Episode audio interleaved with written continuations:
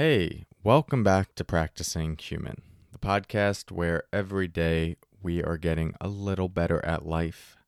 I am your host, Corey Muscara. Happy Monday, if you're listening on a Monday. Today, we're going to talk about uh, a technique that you can use to manage different emotions that come up so that they're less overwhelming and we have more emotional intelligence. First, let's settle in by tuning in to the sound of the bell.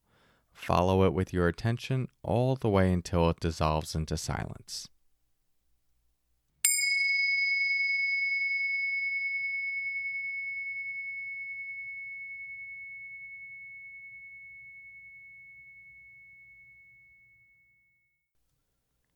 So, do you ever find yourself overwhelmed by emotions that are coming up? Do you ever find yourself caught in the soup of different emotions and not able to make sense of them?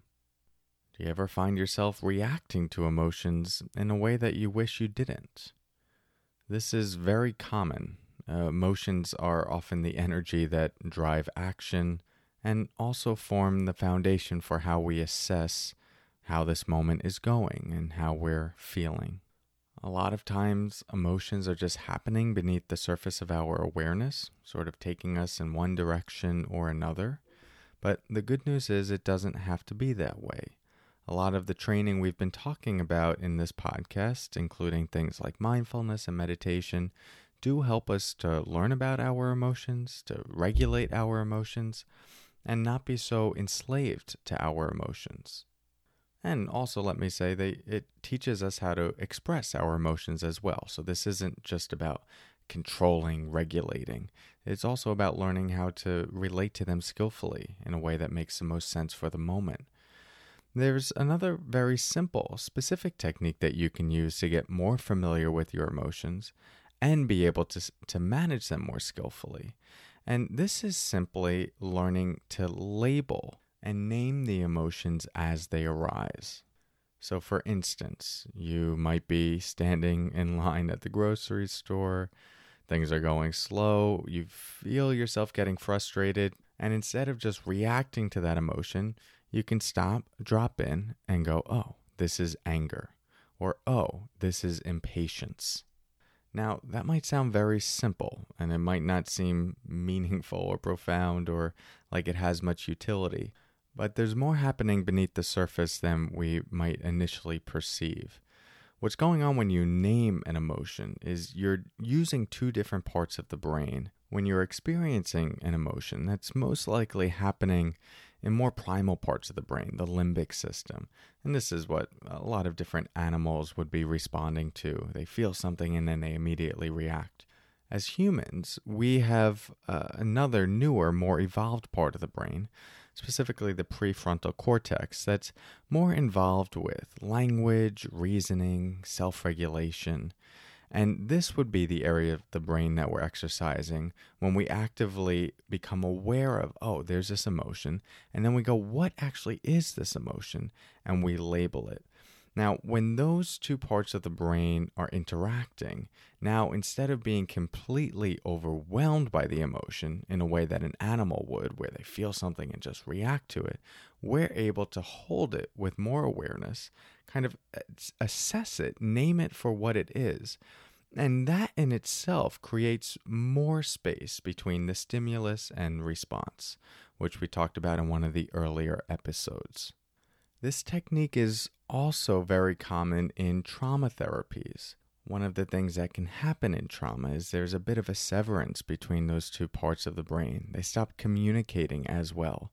And anyone that's endured some trauma, and if you're listening, maybe this resonates, there's often a, um, I use the word soupy because it's the first thing that comes to mind. A, a, soupy feeling with emotions and sensations. It's just, it's hard to put boundaries around them, parameters, make sense of them. What am I actually feeling? Is this a good feeling, a bad feeling, positive, negative, neutral, pleasurable? It all kind of just becomes confusing. And a big part of learning how to, to work with those emotions, make sense of them, and sort of reintegrate a, a more coherent sense of self comes from being able to apply some language to those experiences and start to go, okay, in this moment, this is pleasurable. In this moment, this is unpleasurable. In this moment, I think this feels like joy. In this moment, this feels like anger. And the more vividly you do this with emotions, and the more frequently you do this with emotions, the more you start to develop a capacity to hold those emotions with some awareness, be able to relate to them, respond to them, manipulate them even, but at the very least, not be totally overwhelmed by them. And whether we're recovering and working through trauma or we're just trying to gain a little bit more of an understanding of how to be in the world, this is a really powerful skill set. It could be before you have to give a public talk and you start to feel nervousness, just being able to name, oh, this is nervousness. Or you get into a little bit of an argument with someone at work or your partner, and you feel that energy bubbling up in the body, like um, heat in the face and tightness in the chest. If you're able to drop in and go, oh, this is anger, this is frustration. Now, instead of it being this thing that is you, it's this thing that you can relate to. You take this experience that was literally you and you you bring it outside in your awareness so that you can see it. Almost like you could touch it see the edges of it the boundaries of it and that's one of the things that being able to label it and name it does. It gives it more texture gives it more edges and allows you to relate to it. So you can learn more about this idea by Googling emotional granularity. There's a lot of research on emotional granularity, and that's simply your ability to differentiate between the specificity of emotions. And there's good research to show the correlation between that capacity, emotional granularity, and well being. So try this out today. It's very simple. I'd say try it out five times if you can, if you have five emotions today. When those emotions come up, including all the positive ones, just see if you can name them while they're there. Oh, this is joy. Oh, this is anger. Oh, this is boredom depending on your relationship to your body and how familiar you are with this kind of relating to yourself, this may be easier or more difficult.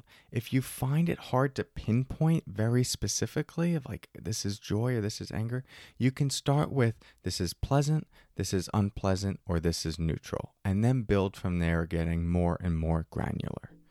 Okay, try that out, have some fun with it, and I'll talk to you tomorrow. Until then, Take care.